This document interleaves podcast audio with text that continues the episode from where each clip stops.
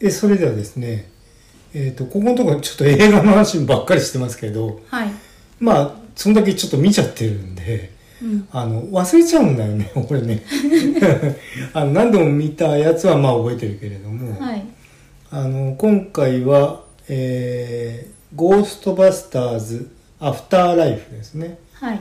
あのゴーストうんとバスターズってのはもうあと3作出てるのかなワンツーがあって、うんその他にえっ、とワンツーと直接関係のないうん女性版みたいのがあって、あーあこれそれ見てないかな、うん、でその後えっ、とアフターライフを、うんこれ2021あつまだ最近ですよね年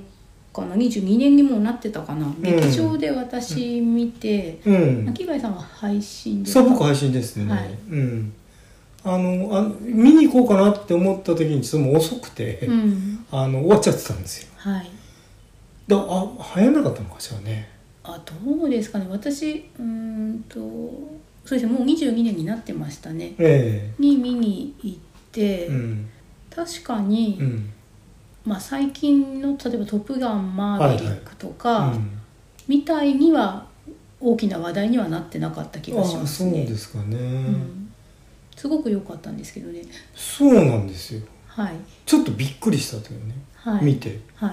で僕前の作品見てるはずですけどほとんど覚えてないっていうねワンツーワンツそうですーワンツーのツーが、うんその多分記憶が結構曖昧になってますけどねうんまあでもまあ全体のイメージでねうんあのあもうちょっとネタバレがはい、ワン発生します、ツーそれから女性版、んそれからこのアフターライアフフターライフ4作に関わる、うん、重大なネタバレが発生すると思われますんで、はいでまあ今回見てはいあのなんていうのこう画面の質感うんがなんかこうすごくこうああ懐かしいなってなんか画面だけ見てはいすでに懐かしい感じうんうんうんが出ててよかったなと僕あの「シン・ウルトラマン」の時も思いましたけどもはい綺麗に撮ってあるんだけれどもうんなんとなくこう全体の画面から来る印象っうんていうのがこうああいいなーっていう、そうなんか、えー、とシネマサイズではあるんだけど、うん例えば80年代とか90年代くらいの、うん、えー、と SF 映画だったりそうそうそうそうそその地球が舞台の、う、うん、うん、とかまあ一番思い出したのはあれなんですけどね「バック・トゥ・ザ・フューチャーあそうそうそう、」うっんていう当時感っていうのかな、うんはいそういうなんかこうあの当時に撮ったアメリカ映画みたいなねうん、青春映画みたいな。そうですね。まあまあ、まあ、バック・トゥ・ザ・フューチャー SF ですけれども、うん、あれも割とこうジュブナイルというかそうですね青春映画ですね。うん、であのなんていうの SF なんだけどなんつったらいいのかなまあ「スター・ウォーズ」みたいなさこうバキバキってなってる感じと違うじゃんなんかはい、なんかこう砕けてるというかさ、うん、うん、そこがいい特徴的にいい感じはいはいまああとストーリーとしてははい。一家そうです。まずワンの話からしますかじゃああ。あうんそのワンの方じゃあ鳥優さんに中心に話してもらうしかないですそそんなに話せるほどしっかり覚えてないんですけど、うんまあばっくりとしえてっとニューヨークでいいんでしたっけ？そそうですそうですれでニューヨークにまあそのゴーストが出るっうんていうのをそのゴースト退治をする会社を作って制服を着たり、うんその車を運転したり、うんそのゴースト退治をする道具をね作ったりするのにうんもともと科学者そうそうだからなんかこうなんていうのまあ例えばじゃあ「トップガン」におけるトム・クルーズみたいなああいうヒーロー感がないんだよねそうそういうそこまでの、うんうんだから、えー、とスーパーマンとかさ、ま、今のなんかうんマーベルとかはい DC みたいなヒーローではなくて、うん一般人が人間のまま、うんうんとお化け退治の道具を、うんあのえーとなんだっけポジポジああとなかあのキーの名前そうよはい陽電子なんですよ電子じゃなくてうんうんうん陽電子うんでそのお化けをこう、ロープ状にビームビームを出すんだけどそのビームがロープのようになってお投化けげ縄みたいにになってねそうそうを足止めして、うんでそれであの小さな黄色と黒のあの危険ですよマーマークっていうかがついたのしましまうんのラベルが貼ったやつを、うんの中に封じ込めて、うん、ボックスにねそ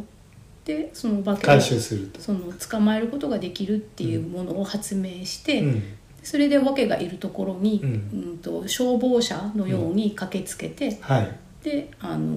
お化けを隔離するっていうのをビジネスとしてそうですねやる4人組の男の人の話で、うん、まあドタバタっぽいですけどうね、んだけどそのそういう小さなお化けじゃなくって、うんそのこの世を支配するようなうん大きな、はいえー、とスーパーナチュラルな存在っうん、ていうのを、まあ、最後は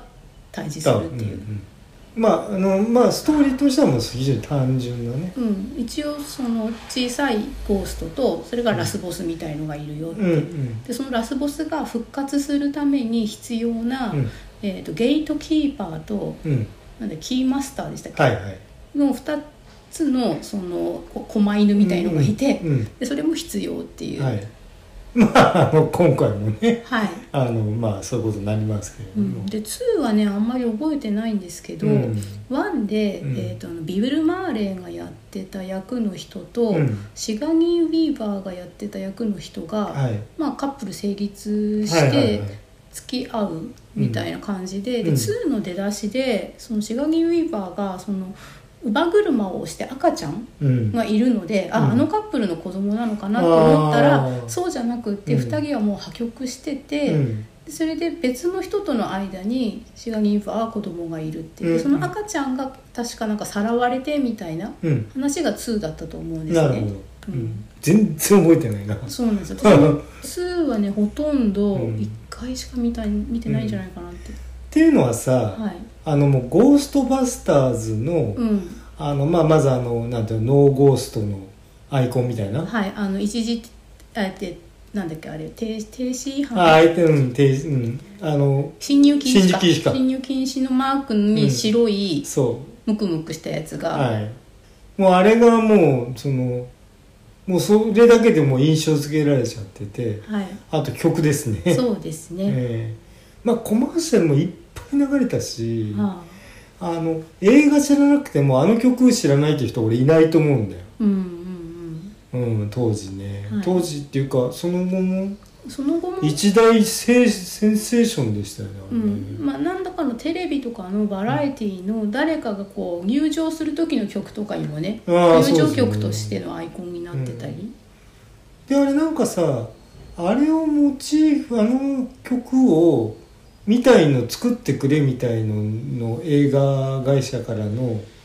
要求があった映画があってなんか盗作問題みたいになってましたよねあそうだったんですか。うえ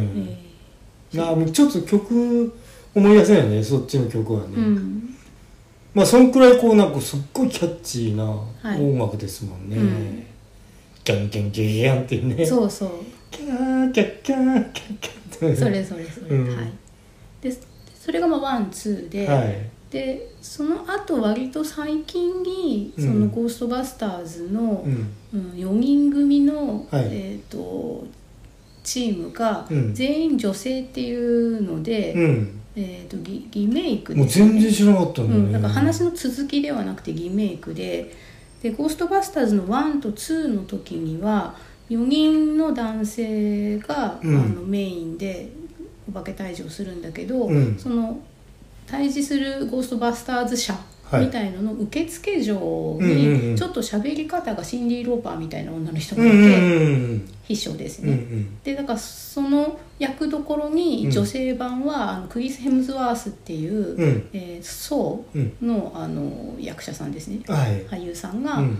なって、うんで、えーとまあ、内容は基本的に「ゴーストバスターズ」なんだけど、うんそのエンドロールであの「ゴーストバスターズ」の曲に合わせて、うんそのクリス・ヘムズワーズが踊るんですけああどなるほどめっちゃかっこいいえけど本編のことはあんまり覚えてなかったです。ー、だからなんかさそういう風になっちゃうよねこの映画ってなんかうん特徴的なところがうんバザーっとこう記憶でさうん、なんかディ印象付けられててテールですごく覚えてる場所はあるけど、うんストーリーをそんなにそ覚うえてないどんな話だったっけなみたいなねう、んまあ、ワンは、ね、それでも覚えてうん、うんうんるかなって、うん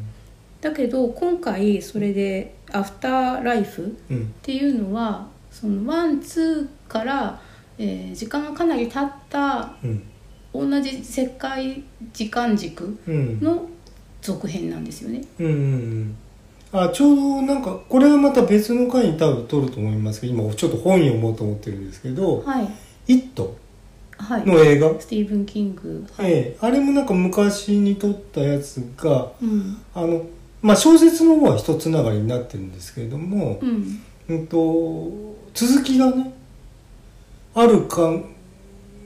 途中途中で終わってるんですよだから終わってるんだけれども、はいえっと何年後っていう世界があって。うんであのー、2本つながってるんですよね2本やったんですよはいで僕それちょっと両方見てみて、うんあのーそういうほらなんていうの非常にこうつながりの濃い、はいうん、まあもう多分「イット!」のはもう続編ありきでうん2本立てで作ったんだと思いますけれどうんうんも、うんうんなんかそういう作品も見てでまたこの「ゴーストバスターズ」見てねあそうです「イット!」もそう言われてみれば一種の悪霊退治ですよね。ああまあまあそうですね、ううんんヘディ・ワイズでしたっけペニー・ワイズかベニューはハいイピエロで出てくるやつ、はいでそのまあまあじゃあちょっとこう今回のねはいまずね音楽ね良、はいかったの。はいあのークラシックですけど、うんなどこの楽団がやったのかちょっとわかんないけど、うんあのー要するになんかさうんほら昔のそのなんていうの、うんえっと映画ってさ、はいあのフィルム流して、うんでそこにこう指揮者がさはい棒振りながらうん撮るみたいな形のやつ結構あったじゃない、はいなんかそんな感じすごくして、うんうんまあそれやったのかどうかは知りませんようんだけどなんかすごくそのねあのクラシカルな音楽がもはいうね耳にこうバーン入ってきてさ、んシーンに合わせて、はいはいあのあいいなあってこう映画ってこうよね っていうなんか、ううんんストーリーもあのきちんと前回からつながったストーリーとしてねそう脚2本かがら。つながったストーリーとしうて、んうんはいえまあちょっと一家がねはいある一家がいてはいそれはあの前回のおじいちゃんになのかあおおじいちゃんだって、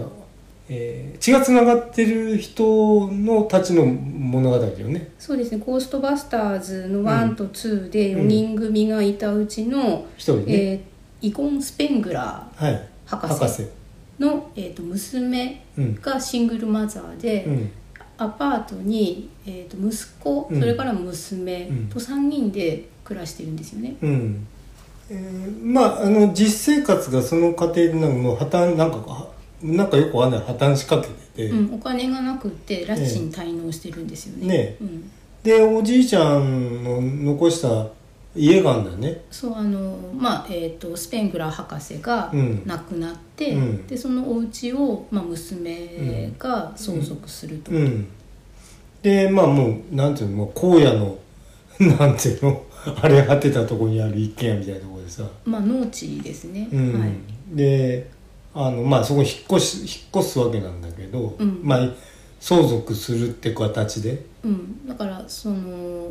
ど田舎うんで、えー、と息子とそれから娘、うんえー、とフィルとあうんフィービーでしたっけフィービーあフィンとフィービーだ、うんうんがあの一緒に行くだけだと思ってたら、うんあのうん、もうすこっちなのねここに住むことになりますってお母さんに言われて、うん、特にお兄ちゃんの方は「うん嘘」とかってなそうっておやおやおやおやめっちゃ都会っ子な感じだうんうんうし、んそれでお母さんお母さんっていうのは、うん、うんなんかその科学のことを異常に毛嫌いしてる人で、あのその話をあれ始める誰かの話が始まると話を打ち切っちゃうみたいなさあーはいはいタイプのお母さんなのね、そうそのお母さんつまり、うんえー、とスペングラー博士の娘娘ささんうんんは、うんそのお父さんのことをちょっと恨んでるんだよね、まあだからそういうその心理的障壁があると、うん、だから、うんあそのえっ、と一応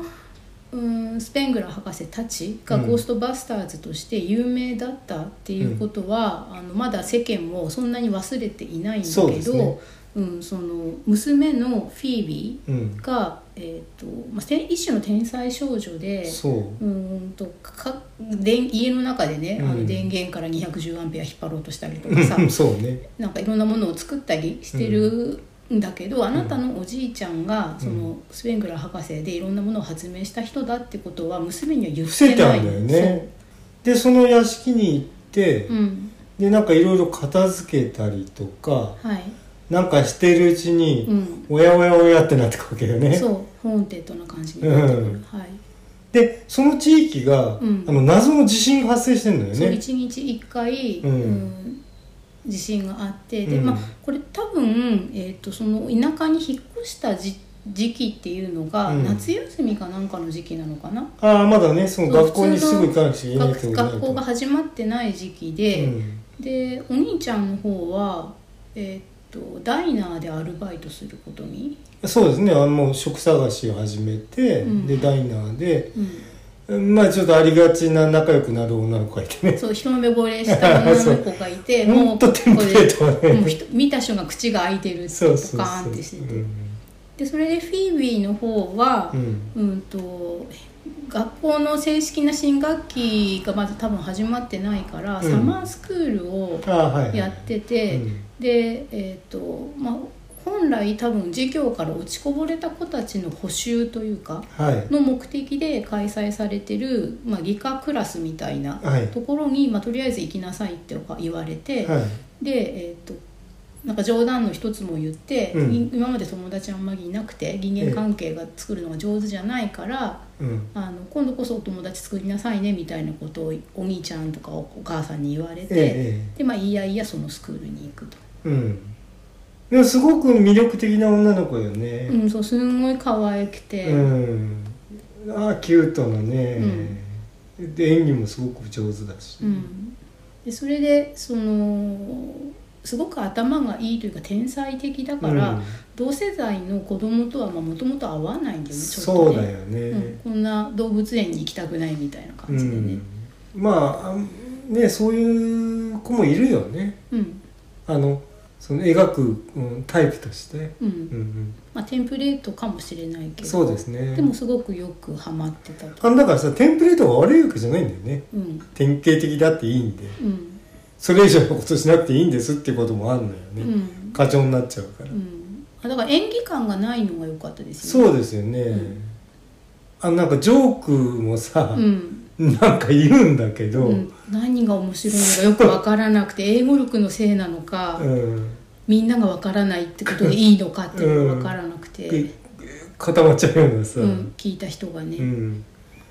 だからまあそういうとこも面白いところでうね、んでそれでそのサマースクールっていうか補習クラス、うんに行ったらうんと多分フィービーよりちょっと年上に見えるくらいの年代の人たちが多くて、うんでそこの補習クラスを受け持ってるのが、えーグルーバーソン先生うんで、もういかにもという感じですけどうね、ん、なんかこの先生、うんなんか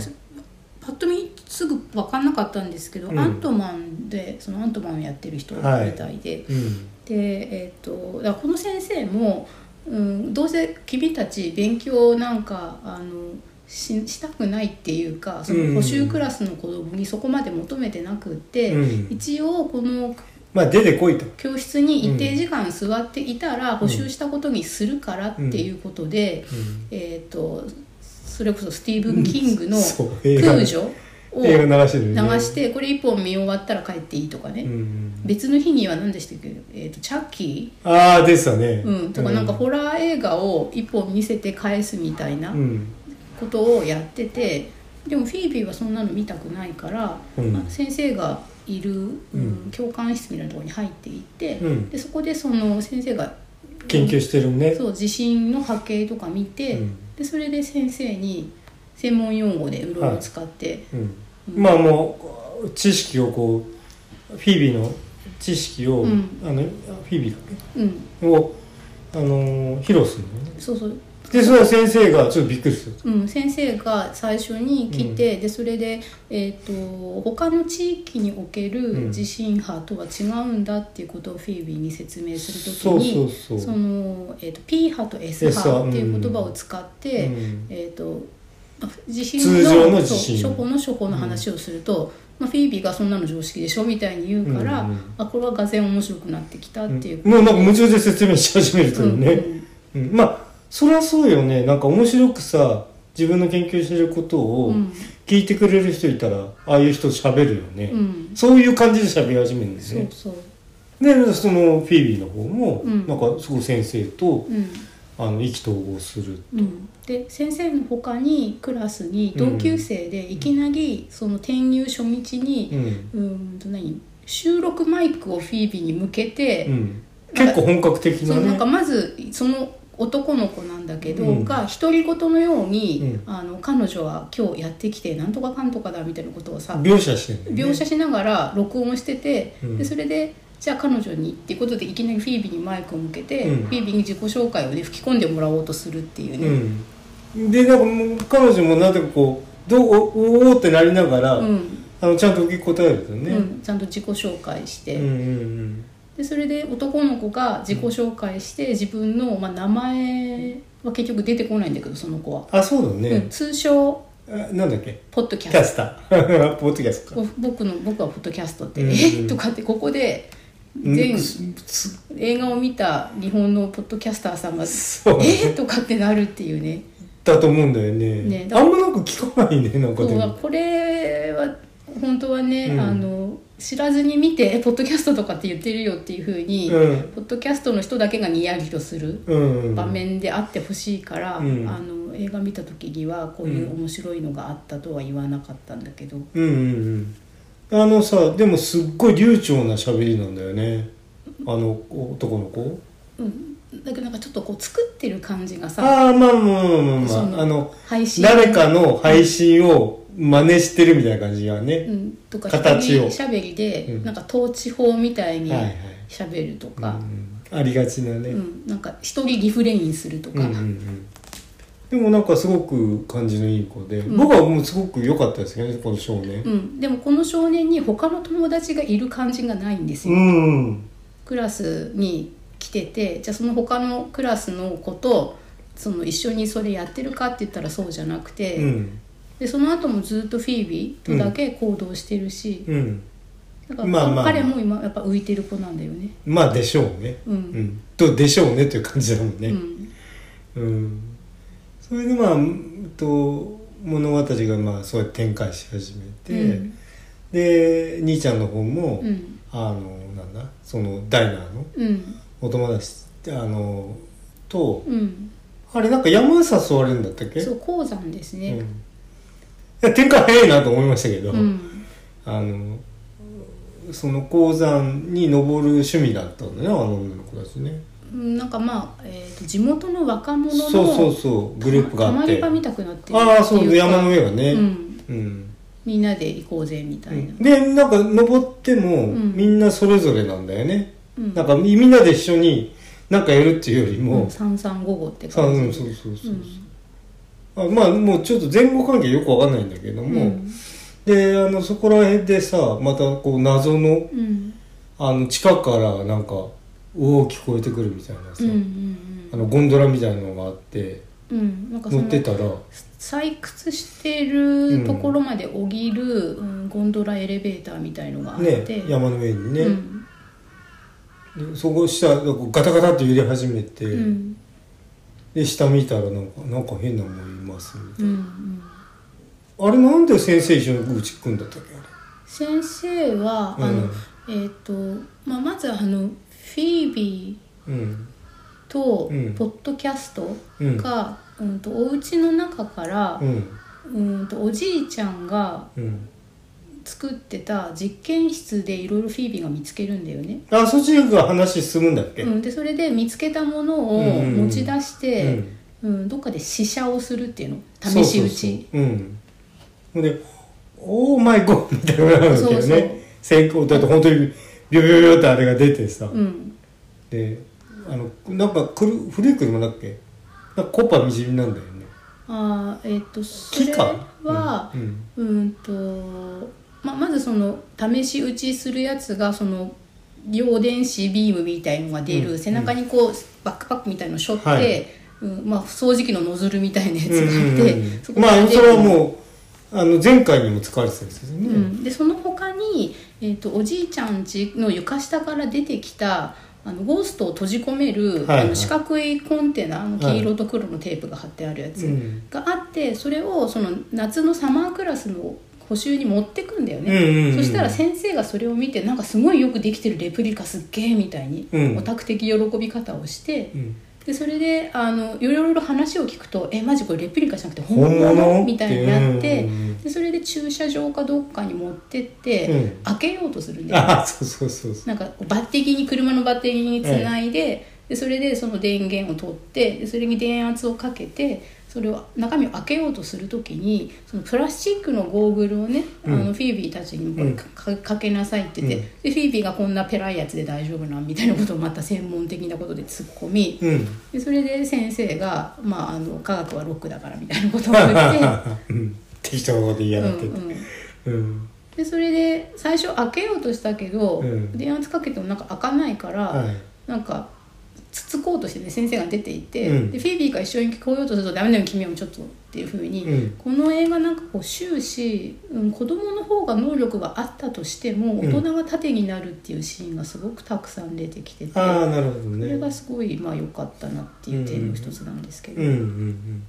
あその責任ある大人の態度ねそうたとえ大人子供の方は能力が高くても、うんうん大人が子供を守るんだってうんういう、んメッセージが一貫してあってうんうんでそれでなんかこう多分詰まってたのをが先生がちょいちょいやったらうんバーって開いて、うんその時にその爆風がドバって出て、うん先生の車のフロントガラスがこうバミジバーンだねそうそうあの先生の車直さないというねそうそのまま乗ってるっ ていう、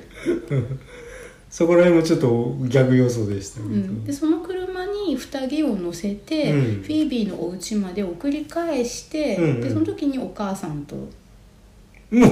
にもね そう、まあ、もう最初にフィービーをお母さんが送ってサマークラスに連れてった時に、うんうんと先生とお母さん1回目のそのまあ遭遇があり遭遇があるんだけど、うんでで子供を連れて帰ってきた時うも、んでもともとこの、えーと「ダート・ファーマーズ・ファウス」とかっていうふうに地元ではなんかこう言われてるああなんかまあ幽霊なおばお化け屋敷じゃないんだけどなんか変な人が住んでて、うんうんうんみんなが興味津々なんだけど訪ねて行ったりう、ん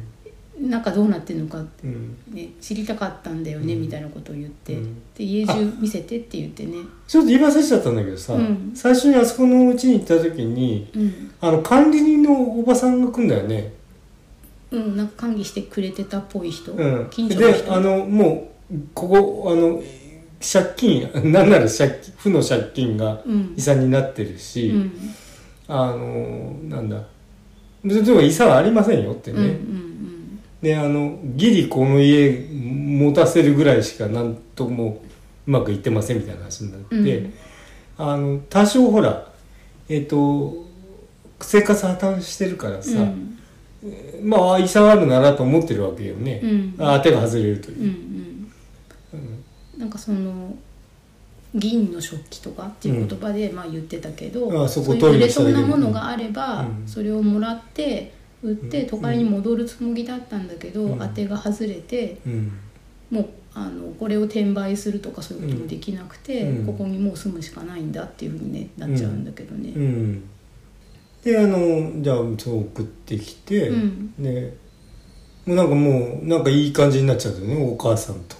先生となんかもうあれあれあれみたいなそうなんか子供がなんかなんとなく察してるけどそうそっとしといてくれてるのえいいよそうそうあの演技がねね子供たちうが、んなんかあの表情でうん「おやおやおや」っていうのが分かるっていううね、ん、お母さんもまたデートに行くのか、うんみたいなねでさうんまあこれ前にあれなんだっけえーっと「ブレイキングファットの」はいあの奥さんスカイラスカイラはいあなんか無駄にこう父が出てるみたいな さ衣装また父とか言いましたねはいあのむなんかこう妙になんかこう綺麗っていうさお母さんうんそうですねなんかまあネタバレだけど、うん今回のこの話では、まあ、お母さんと,、うんえー、とこの、えー、とグルーバーソン先生が、はいゲートキーパーとキーマスターになって、はいはいでそれでうーんと豪座うんの復活に至るんだけど、うん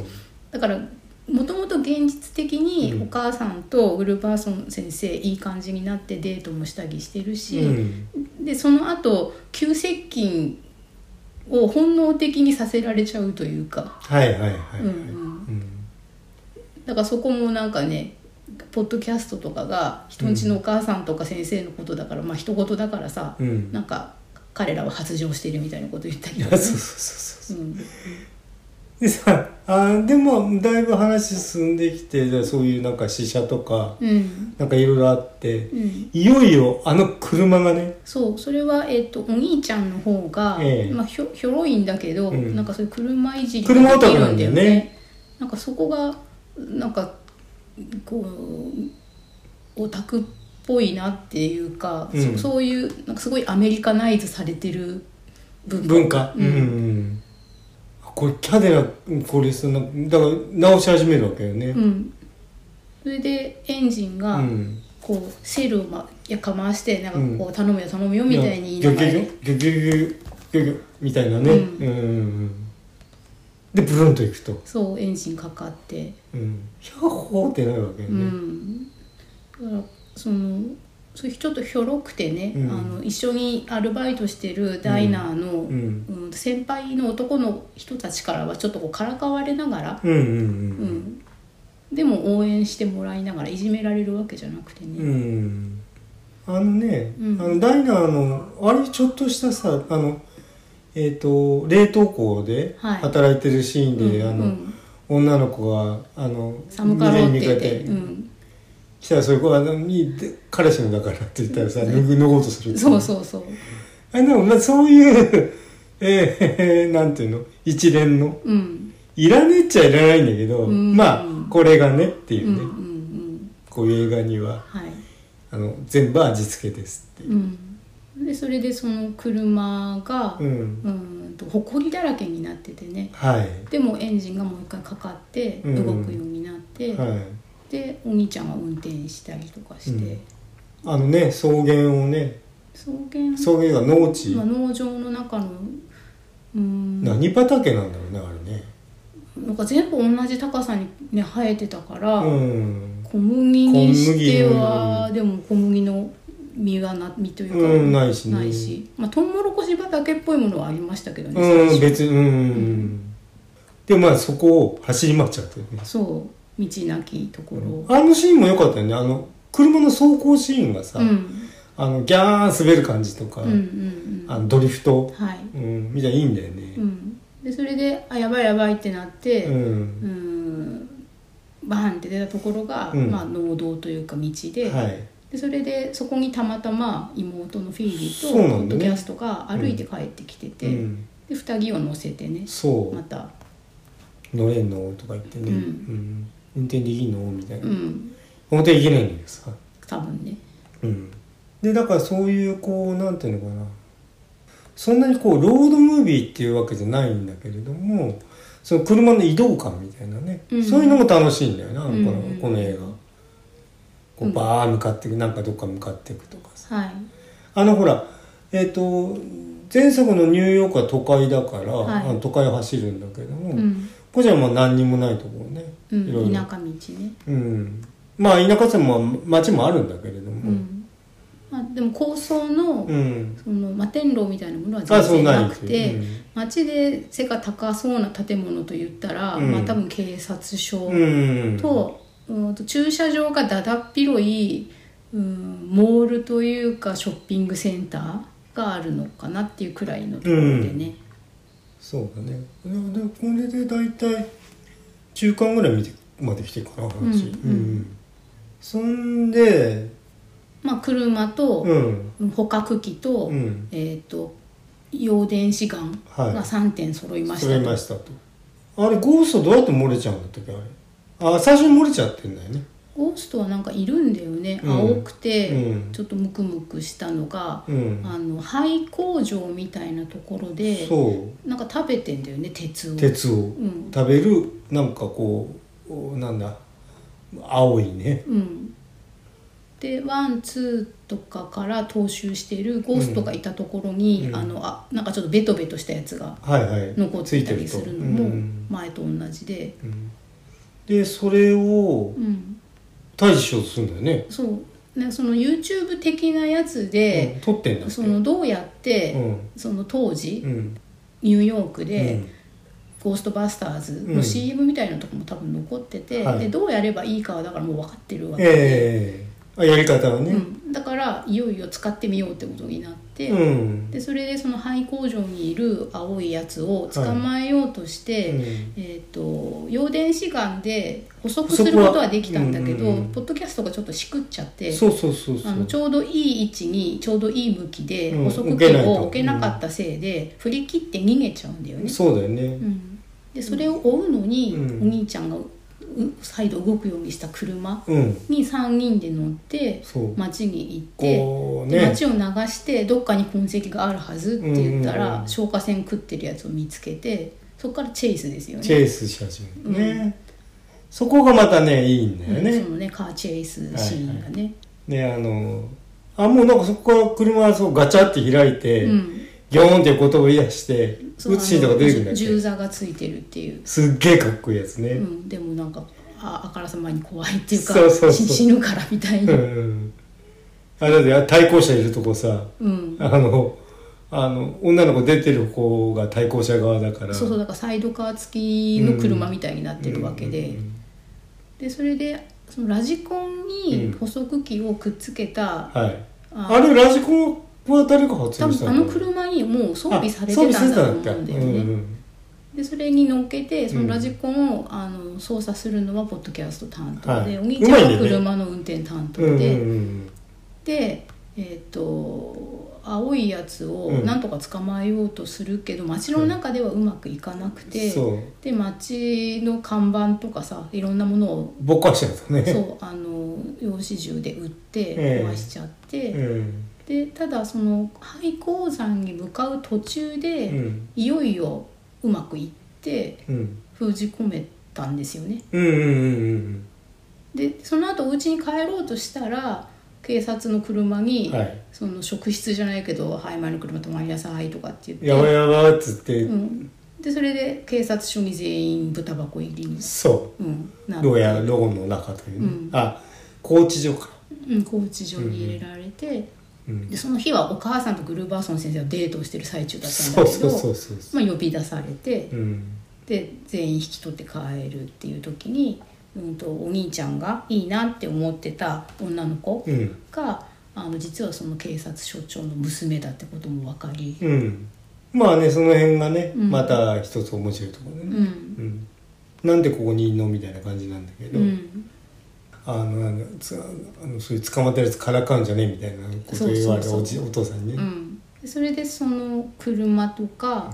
えー、と用紙銃とかうん捕捉器が全部、あの没収くされてしまうと。うんでそこでまあその家に帰ってきてからだったかおうん母さんとフィービーがちょっと対決するんだよね対立というか、うんうんそのおじいちゃん、うんまあ、フィービーにとってのおじいちゃんはなんか正しいことをしてたのにどうしてこんなことになるんだって言ってそれでうおん母さんはもうそういうことしないでくれっていうふうにまあとにかくうんもう認められんとうん父のこともそういう科学のことうん、も、もう携わってくれるなと、そうそうあなたもそういうことしないでっていうふううんにね、なんでどうやって出るんだっけあれ、ああ一人来たから出るのかまあ高知上からはね、うんうんうんうんうんあであのさ、あうのポッドキャストの家庭のことはあんま語られてなかったね、全然お家のことは分かんなかったね、うんお父さんもお母さんも出てこなかったし、うん、割と他の人出てきてるんうんだよねうん人間関係みたいなうのね、ん出てこなかったねで拘置所から1箇所だけ電話がほら弁護士とかに電話できたりするタイミングはいで、フィービーああがそうだそうだその、えっとかつてのはいおじいちゃんうん、の同同僚僚の、にポッドえっと仲間ね仲間のあうれん誰だったかな、えっと多分レイモンドうんレイうんの人に電話するのかな、うんっていうか、まあ、レイに電話するっていうよりはゴーストバスターズの当時の電話番号に電話するんだよねそうゴーストバスなんかなんかあったら電話してくださいっていう CM ね CM の電話番号にかける、うんそしたらそこに繋がって、うんでもうその人はもうなんかバーの経営者みたくなっててねうん、なんかあのー薄暗いなんあれうん何の部屋だろう、なんかとにかくいて電話には出てすぐ切ろうとするんだけどそ話し相手が、ううんうーんとスペングラー博士うんの孫娘だっていうことがうん分かった瞬間に、でも電話が警察によってもうこうそっちはこう切切らられれちちゃゃううからもしもしもしもしとか言ってももう出なくうんて、うんまあちょっと行き違っちゃうわけどうんねもうそういうのやめたんでっていうふうにね、うんレイは言ってたけど、うんでいよいよだからその街の中うにんゴーストがうん溢れ始めてくるんだよねうんうんうんあのなマシュマロマンとかそうですね今日ンと出てくるよね、うん、あれ可愛かったですねそうそうそう今回のマシュマロマンはそうそうそうあの気も可愛いみたいなねなんか、うんなんか見てた瞬間は可愛くて、うんわ可愛いってなるんだけど結構邪悪なんだよねそうそうそうそうお互いをこうお互いをこうバーナーで炙ってさ、あそこ良かったよね、うんあの ミキサーかけたりとかねね、ホイップクリームに変わっちゃうっていう、うんまあまあそのマシュマロマン同士の遊びなんだけうんどあの要するにそのダイナーじゃねえやグロサリーストアの中でうんあのなんかわちゃわちゃわちゃわちゃっていっぱい発生しちゃってるうの、んでそこれに買い物に来てたやつがやばいやばいやばいってなってなるわけよねそうそこに、うんあの多分デートの帰りに、うんスペングラー先スペングラーじゃないや、えー、とグルーバーソン先生が、うんアイスクリームをねどれにしようかなみたいに買いに来てて、うんで1個手に取ってでそれでこれにつけるトッピングするものをどうしようかなって言って探しに行ったら、うんそのマシュマロがどっさり出てて、うんでそれでルンバに乗ったマシュマロマンとかさ、うんちっちゃいやつがいっぱいいるところに、うんとなんかドッグフードの袋に頭突っ込んで食べてる、うんうんえーとあれどっちでかいですねね、ゲートキーパーの方なのか、うんキーマスターの方なのかわかんないけど。あーギロッとこっち見るというで結局捕捉されちゃって、ね、うん、彼が今回のゲートキーパーに憑依されるとう、ん、っていうのがまずあのうん分かって、うんでその後、えー、とお母さんがうん、憑依されるよね今度ね、そうですね、ううんん、あなんであれそうお母さんあそこ行くんだったっそのなんかお母さんけが、なううんーん、とそのフィービーたちが怒ってさうんうーん はぁみたいになってる時に、うんあのよよ妖怪探知機みたいのがさああ話し始めでるんだ反応し始めてあーでそそれでうだそうだ今までお母さんは存在を知らなかったおうん父さんの秘密の研究室みたいなところを探し当てて、うんそこに行くんだあよのね上り棒じゃねえやおのぼぎ滑り滑り降り棒があってね出動棒みたいなのがあって、うんでそこに行ったらその家の中には自分の写真とかうん家族を思うようなものが一切なくて、うんまあ、あだったのこの人らしいよねみたいな感じでやっぱりねみたいな感じで、うんだったんだけどその秘密の研究室に行ったら自分が子供の時からの写真がねいっぱいあって、うんあなんだやっぱりお父さんってみたいに、コルクボードみたいにいっぱい刺してあってねそうでそれでちょっと親子の感情的なわだかまりがが溶けてくいい感じのシーンにあのドライアイスがドワーってねあの、ああ入ってくんだはい、来て、あでそれであお母さん危ないっていうふうになって、でそれで、えー、とお母さんの様子が変だっていうふうにあ目が赤くなっちゃってるんだねそうそうそうでそれでフィービーたちが話したらお母さんが例の、なんだっけエクソシスト的な声でさ、うんお母さんの声じゃなくみたいて、なねでうんそれでお家から出て行って廃校さんの方に向かって行っちゃうって、でまあそのラスボスとの今度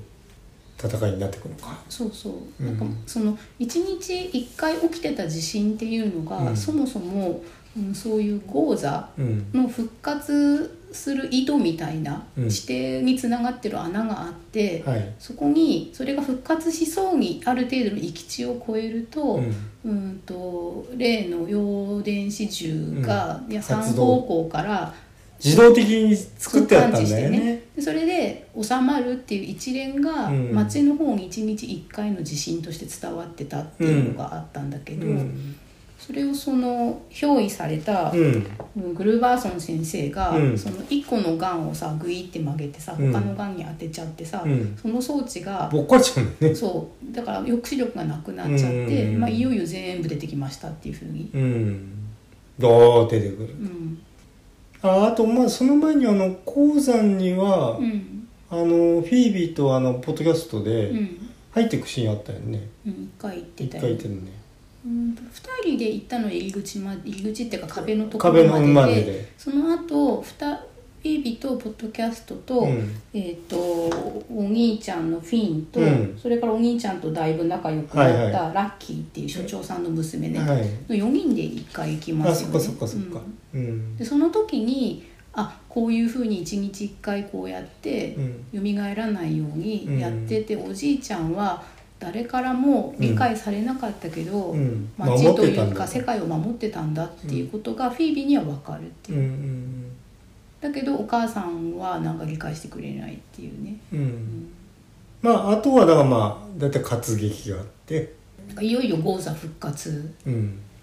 でえっとなんだっけうんえまあまあまあまあいろいろとこう戦いがありうんそのおがあるんだけれどもうん、あの前回の「ゴーストバスターズ」ではい仕掛けが失敗しちゃったやつ前回あのさあの最後うちの前にこう農地の前にあ前回っていうのはこの映画の中の、んえー、と一番冒頭シーンって意味ですねそはいはいなんかそれはそのえっ、とおじいちゃんといううか、うんがまだ生きててそうんうあのなあのなんだっけ電気落ちちゃうとねそうなんか農場全体に何か仕掛けがしてあって、うんおそびれき寄捉せてえねるそうそでそこに捉えようとした時に、うんフットペダルで踏んだけどうまく電作動せ源ずとが入らなくて、ううんでうんと追い詰められちゃっうてんね、うんうんうんその時に、うんそのトラップの機械を床下に隠したりとか、うんいろいろしてるんだけど、ううんんまあだからそこで印象的にそう最後こうあお母さんがなんかガタガタと踏んで、うんえあのい作動するとうんその、えー、とお母さんとグルバーソン先生は憑依されてるから、うんはその憑依を解くために、うんえーフィービうんーが、うん、とゴーザにその例のなんかよくわからないジョークを言ってさ、うん。なんか、なんか、なんかうんってなるってういんうっね。ていうふうに鉱時間山。稼ぎをしてる間に、うんえーとポッドキャストが、うんあのラジコンにくっつけはいた補足機うん。を、作動させそると。の作動させることで、うんお母さんから憑依を剥がすことは成功するんだよねできただとからお母さんは正気に戻ってんだけど、うん。だけどお母さんの代わりに、うんなどっかのタイミングでラッキーが憑依されちゃってああ、はい、はい。結局あの狛犬2匹、うん揃ってる状態のままにはなっちゃってうんうて、んうんそれでその恐怖の神みたいなものが復活しちゃってる状態で、うん。うん。おじいちゃんが残してくれたうん。農地うん。にみんな戻ってきて最終対決の場所をそこにして。うん。でそこに、うん、とおじいちゃんが作ってってくれたうん。農地全体がトラップになってるはい。もので豪座うんをそこにおびき出して、うんそこでうんと豪座をそのトラップしようとうん。頑張るんだけど、うんやっぱり装置がうまく動かなかったりうん。して、いよいよ、うん、もうダメかなっていう時にうも、ん。やっぱりお母さんがそのフィービーをすごいかばうんだよね私の後ろ後ろっていうふうに。うんまあ、前に前に自分が出てうんうん。うんうん。で、あの、やっぱ結局、あの、光線銃も使って、うんえっ、と、うまくいくんだったっけそうそのまあま刺ず激になってそる。のえっ、と用用紙銃はフィービーが1個持ってて、うん。あとえーあてかお兄ちゃんがうんその車に車載されてるやつを使おうとしたら、あーあのマシュマロマンがさなんか配線をさああ、そうそうそう。ベタベタやっててさ ああそうでもうポッドキャストが今ややってるんだってそうね直してるからってい言うけどとりあえず間に合わないと間に合わなくて、そのフィービーが持ってる、うん、うん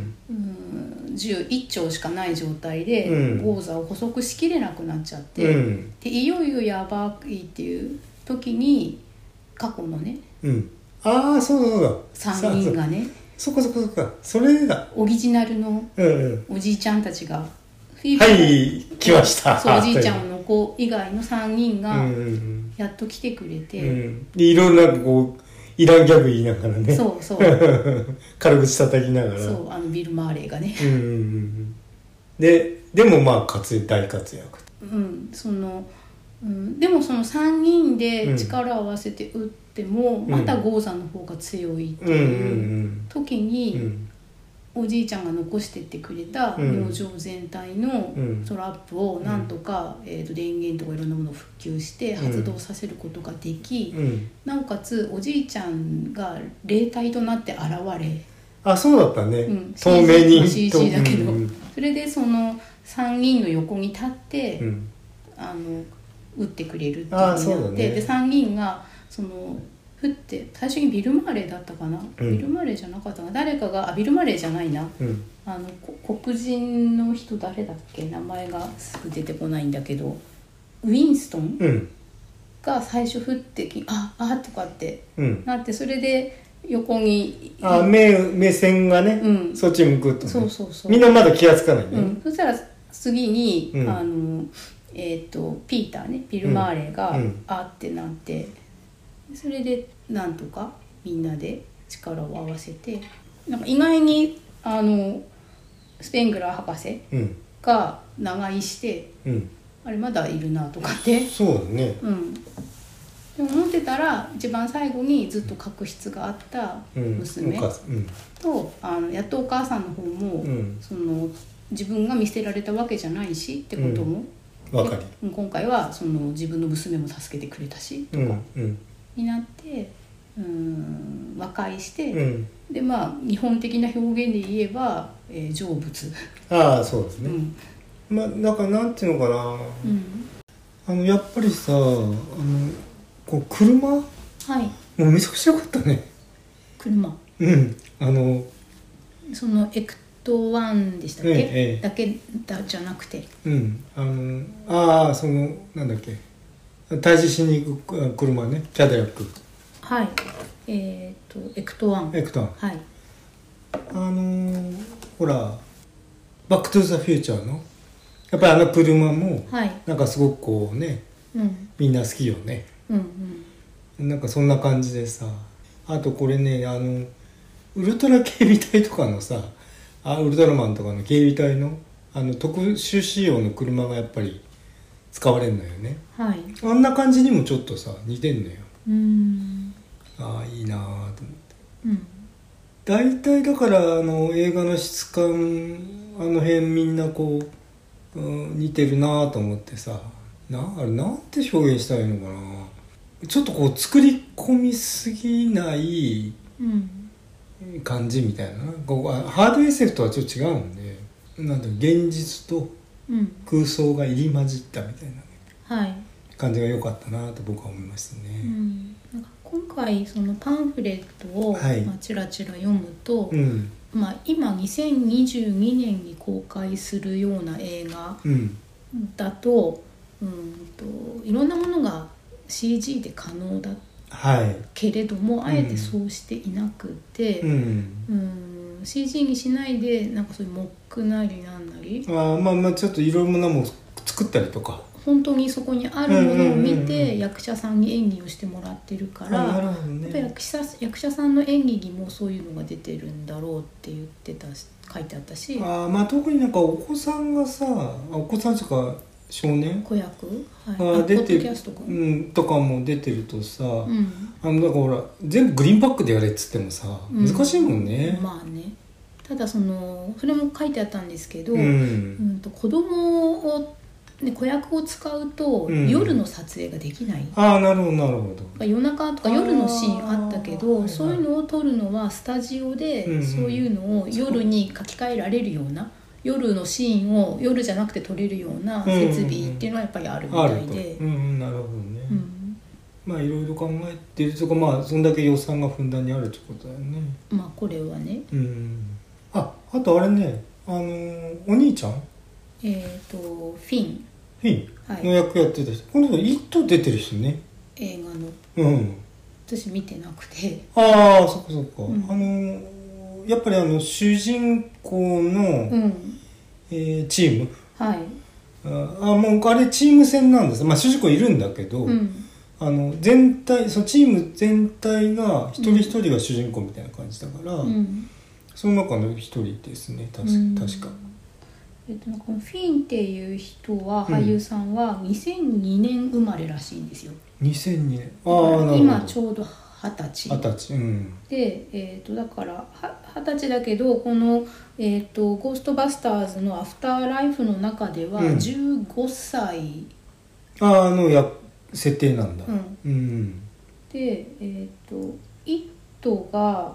うーんと2017年の映画だからその頃は1617歳だったってことですかね撮影の頃に1516歳だったって、ああそっかそっかううん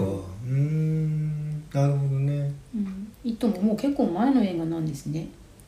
そうですまあ、すごいね最近の気がしてましたけどもううんうん5年、6年くらい前なんですうんうんうんうね。ん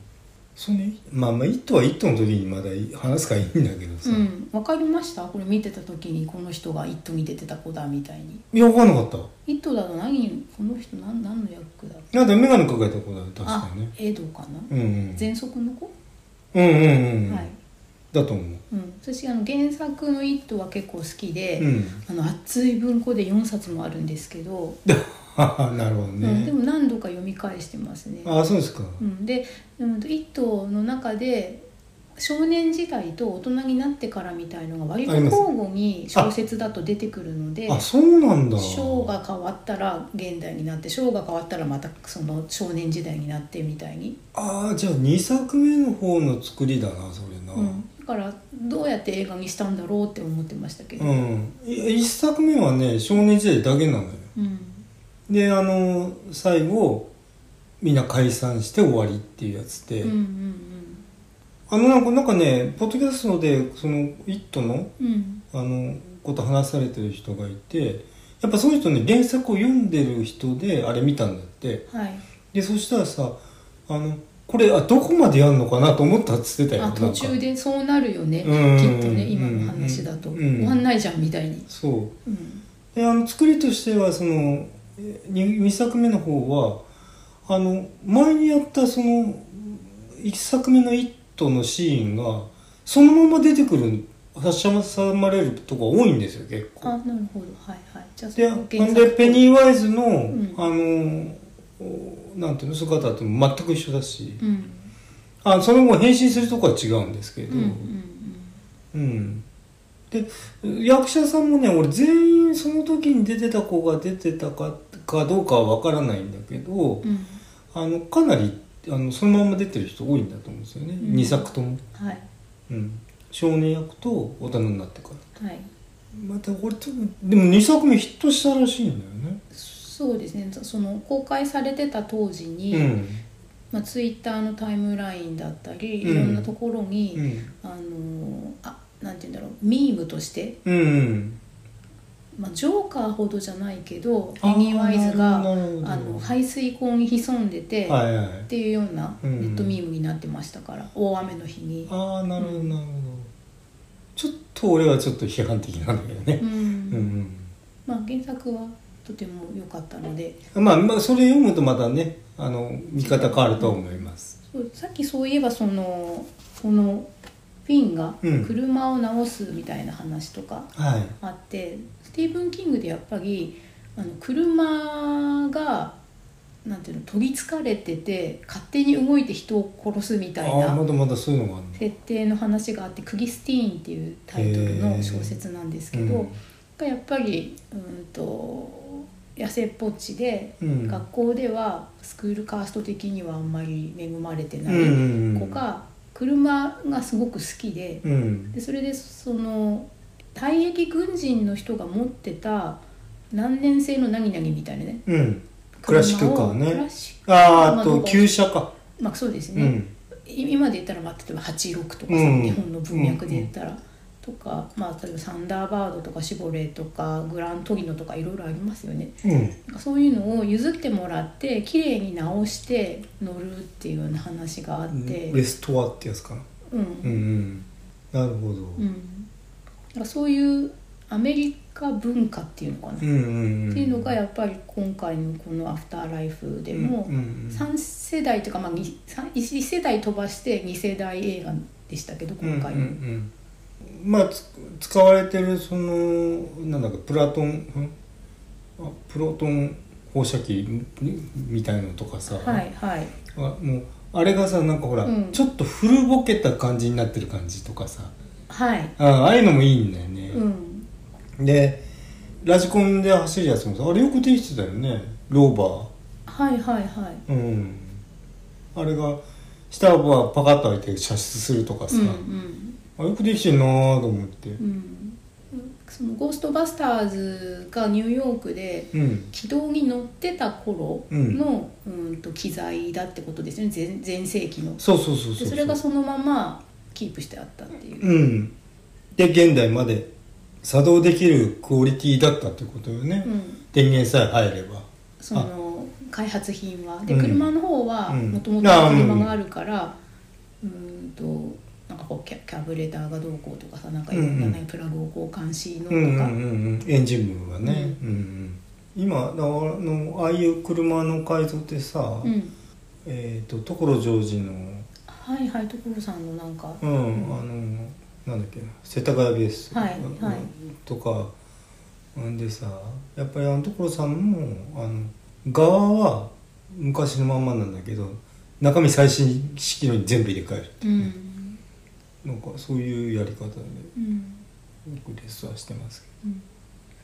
でこの今回の「ゴーストバスターズ・アフターライフが」うんまあまあ、いつも通りというかなんというかあのエンドロールが終わった後にけ、ど、うん、もう一回ちょっとね戻ってきてさ、うんうんうなんんかからこれの続編があるようなないような不思議な含みがありましたよね。ああそうですね、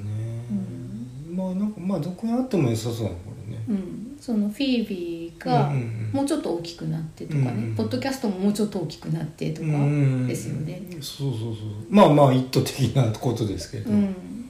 ただあの戻ってこなくちゃいけない設定ってなぜ戻ってくるのかっていうのはねうん多分ゴストの場合必要です、うんあこのだって物語だってああと監督ねはいはいそうだそうだ監督、監督が、えー、と今回の監督がおうん名前がジェイソン・ライトマンはいで「ゴーストバスターズ」のワンツーの監督がアイヴァン・ライトマン、うん親子ですねねすごいよねこれねびっくりしましたねうん全然これもパンフレット情報ですうけど、んうんそれはすごいですよね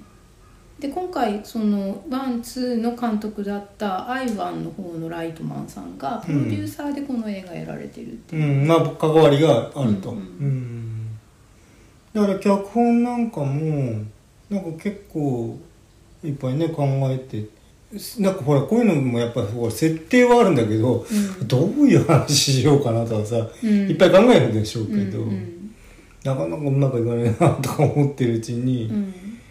あこれあのほらあの人亡くなあ今回ほら最後にゴーストになって出てきた人うん亡くなっちゃうのも実際にねそうハロルドさんうんだっけ、うん、はいでなんかそういうのがま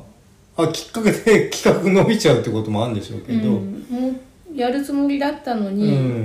メンバーがもう全員揃わないってことがさあどうしましょうかってこと話になるもんね,、うんねまあでもだからそれを、えっと、受け継ぐものとして娘がいて孫がいてっていう話で、うん今回の話まとめたわけで、うんうんそうね、だからそのワンツーの後に作られたうんリブートうんの「ゴあーはいはいストバスターズは」うーんとなんていうのかなその男性じゃなくて全員女性にしたっていうのが、ううんん、んまあ、ちょっと色物っぽい設定でああそういうふうになっちゃったと。たな、まあ、っていうふうな眼鏡色眼鏡でまあ見られちゃうっていうところがあって、うんうん映画そのものが全然面白くなかったわけじゃないけど単に男女を入れ替えただけじゃないのみたいな。のそのうーん企画もの的扱いにしか多分なってなくて、うんでも今回はそういうこと全然意識してないけどちゃんとだからそういううーんと前提というかシナリオというか、うんの作り込みが良かったから、うんだって今回このプロトンパック背負って打つのはあのじ女の子だしうんうんうん孫娘だけど、はいはいでそれであの少年だし、うんうんでしかも、うん、と顔立ちがアジア系で、そうですねん少年の方はねううん、いんわゆるその白人うんではないない白人男性ではないうんとかね、うんうんまあまうんああのあれですよねあのお兄ちゃんのうん、がバイト仲間うんもそうですねあの夕食のキッチンでか働いている人たちはなんかヒスパニック系ああそうかだねなとか、うんとか、まあ、移民うんうんは、まあ、ワスプ的ではないというかそうですねしそのラッキー女の子もうん有色人種、そうですねうんまあでもかもうもうそういう設定っていうのはもうすごいみんなハリウッド的にもこうこなし慣れてるっていうふうになってきてるのかなうんまあなんかそのいわゆるスクールカーストで分かりやすくそのプロムキングクイーンになってるんじゃない人たちが活躍するといえばそんな感じ、あそうですね、うんうんああの「イット!」もそうだもんねうん、ルーザースですからそうそう負け犬くんたちっていうふうに、 うんはみ出し者たちってそいううそうそうだからあゴーストバスターズなんかもねそうですよね、最初のワンツーであっても、うんだから今さ俺あのスティーブン・キングの映画っていうのをなんかこうストリーミングの方で漁っててはいであのやっぱ結構ストリーミングの方にもあのグリーンマイルだっけはいなんかあのなんかいっぱいあってさうんでまあまあ「イット!」もその関連で見たんだけどはい、あのあれは最初キャリー見て、うんあのなんだっけ、えーミスト見てみたいにやってきて、うん、で「シャイニング見て」とかさ、はいはいやってるうちにどうもね話がね頭がごっちゃになってくるねなんかミットはえちょっとじゃないスティーブン・キングは割とマルチバース的になってる部分がもともとありますもんね、ああそっかそっか、うん、あのなんかねね僕ネット上のそれもう全然違う話になっちゃうんですけど、はいネット上のあのあれでさなんかあのね「ショーシャンクの空に」とかはいあの辺の設定があのなんていうの全部絡んでるうんあのテレビドラマがあるらしいんですよねスティーブン・キング監修みたいなんでスティーブン・キングチャンネルみたいなへうんえなんかでもただね2シーズンぐらい打ち切りになっちゃったらしくてうんまあそうでしょうねう多分、んなんかでもすっごいねまあそもうそこネタバレすぎから言いませんけど、うんあのねそう監獄がどうしたとかね、うんその頃に出てた人とかシャイニングがどうしたとかねうんそれがあのゴシャッとこうまとまってるやつがあるんじゃないですか、うんあキャスなんだっけキャッスルキャッスルロックキャスルロッカーはいうん、っていう題名かなうんなんか村があ架る空での呼ばれ架た空村っていうのはシティですね、はいうん、なんかあの吸血鬼者だったかな、呪われた村だったか町っていうタイトルの割とうん初期の頃のキングの作品があって、うんだからそこをベースうにんなんか作られた話みたいですう、んだからなんかまあいろいろ、まあ、見てみようかなって思うこともあるんだけど、うんミストもね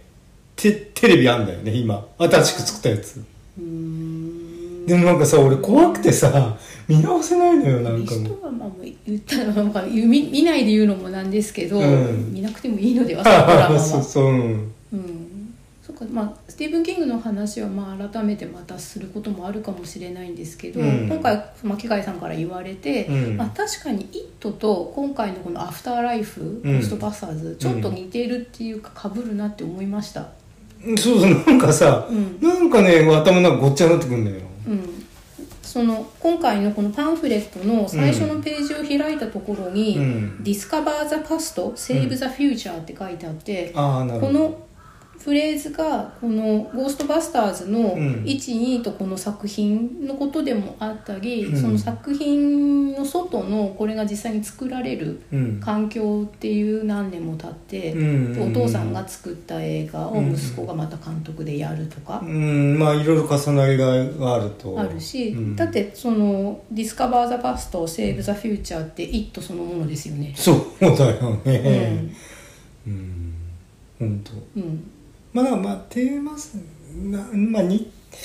似て前にも言ったけどなんかさ大きいテーマってやっぱ似てんなみんなねそうですね家族とか仲間とかうんうんうんうんはみ出し物とか、うんうんうんうんねそっちに力ひあの光を当ててっていうことを考えたけどうね、んうんまあでも本当に非常にいいさただ日本でそそんななんかヒットしたような話も聞かないんで「ゴーストバスターズね」もうこのアフターライフアフターライブどどんくらいなんかあったのかなとかもそうですねあんまり盛り上がってなかったですねねえうん、なんかテレビで CM 流れてたかななんかうんもまだしもなんだっけあの「ジュマンジううんの」うんあの新しいやつの方がまだみんな帰っがそのロック様が出てたりはいはいはいしたせいもあるのかなるほどまあまたねなんか映画とか見たらね、はい話せるといいですねはい、じゃまああ、あ今とは「イット!」とかの話もまたしたいですねああいとはでもちょっとね俺も小説挑戦しようかなと思ってるんでそうですかはいわええかりました結構読むの時間かかると思うのであなあじゃあ映画はでも映画はほら鳥人さん見てないから、ので見る気もあんまりなくそてう、あーまあまあまあまあまあ、はいということになるでしょ、 ええ私原作だけで対応しようかとうん、だからまあ僕も読んじゃった方がいいかなとか言って、はいなんかこう入手する経路を、ううんうんん策略を練ってますけど、 はいあということでね、はい今回はあの「ゴーストバスターズ」の話アフターライフアフターライフと12はいでもお疲れ様でした、はい備えとろん備えとろんとろん